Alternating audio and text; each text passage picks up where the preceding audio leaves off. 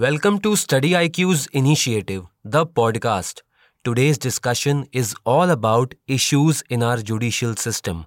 Sir, first things first, can you give us some important facts related to issues in judiciary? To highlight the issues in judiciary, I would like to quote some facts. According to National Judicial Grid data, one judge for 73,000 people in India, which is 7 times worse than in the USA. At the present rate of disposal, civil cases would never be disposed of and criminal cases will take more than 30 years to dispose. Data according to High Courts, about 50% cases listed are adjourned. For instance, if 80 cases are listed, some 40 are adjourned, 35 don't reach, and just 5 are heard. That means 31% of individuals accused of bailable offense claimed that they continue to be in a jail as they cannot afford bail or guarantors to stand for the bail.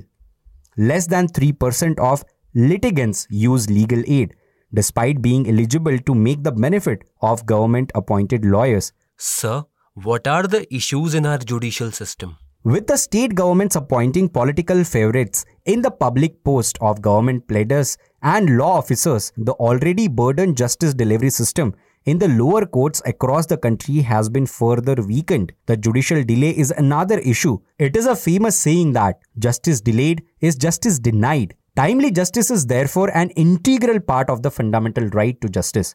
However, as many studies including the 245th Law Commission report, Indian judicial system is unable to provide timely justice due to the huge backlog of cases. The next issue in judiciary is magnitude. Statistics shows that as many as 3.20 crore cases continue to remain pending before various courts. Of these, as many as 40 lakh cases are pending before the Indian High Courts, while close to a crore are pending before the subordinate courts at district level.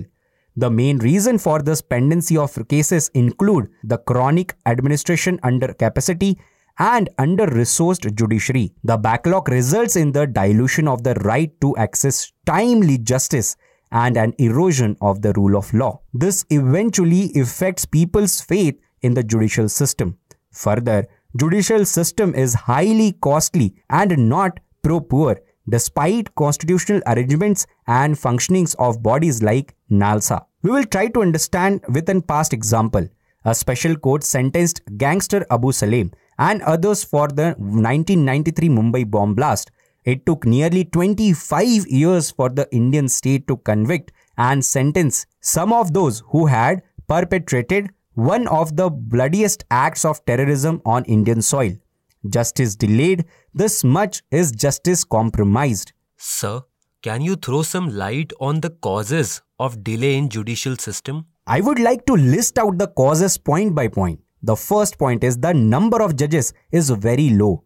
Given size of our democracy, this causes overload on judges and hence the delay happens.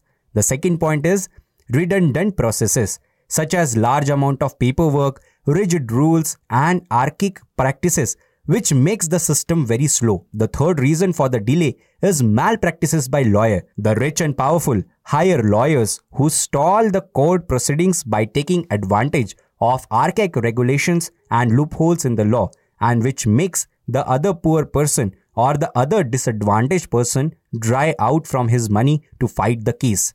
The fourth issue is lack of coherent database, which says that currently each court is an island of information and disconnected from the rest. As a result, no scientific data available to analyze the problem meaningfully.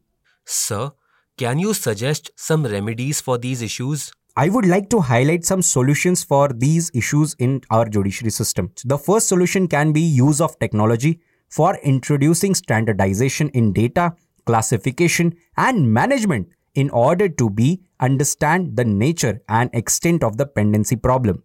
The second solution can be the institution of evening and morning courts to deal with the petty matters like traffic violation, challans, check bounces, etc which accounts for a bulk of the cases which are pending in front of the lower courts.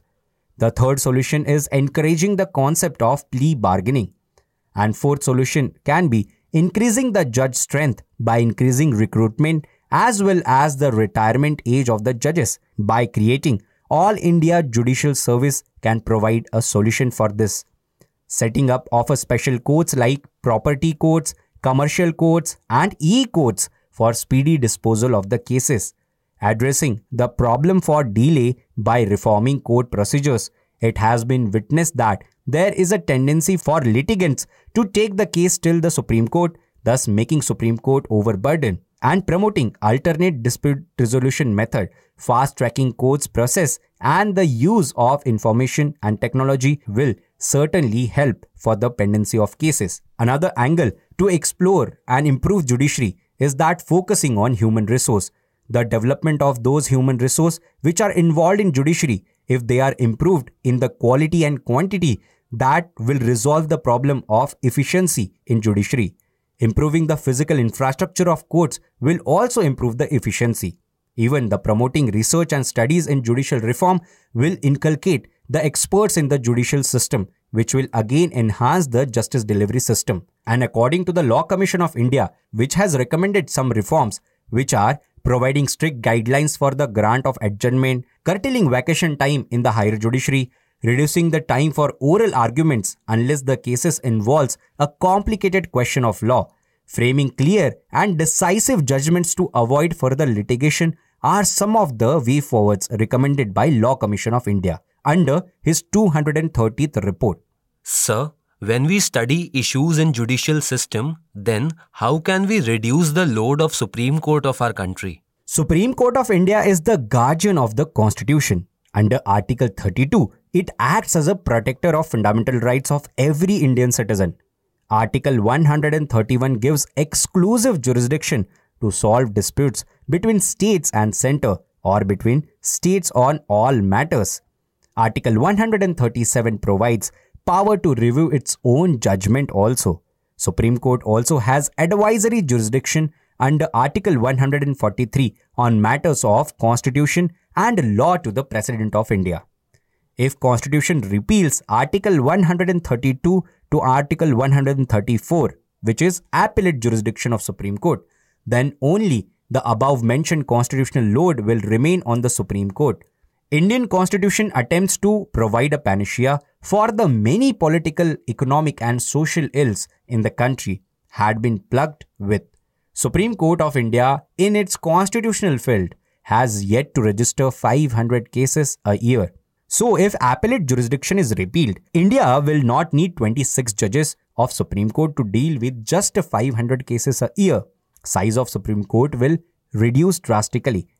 Though Supreme Court is working slow, appellate jurisdiction is a vital for public remedies because most cases are registered under Article 226 and not under Article 32 for constitutional remedies. There can be some remedies for the pending cases or, or backlogs for the courts, such as establishment of lok adalats frequently, which can be thrice a year, establishment of e-courts for specific jurisdictions for small cases, denounce of pleas for leave, which seems farce and unethical, to save the court's time, top bureaucratization of criminal justice system under police reform, and stop inclusion of faulty PILs and PILs should be rationalized and it should be a tool for judicial activism rather judicial overreach.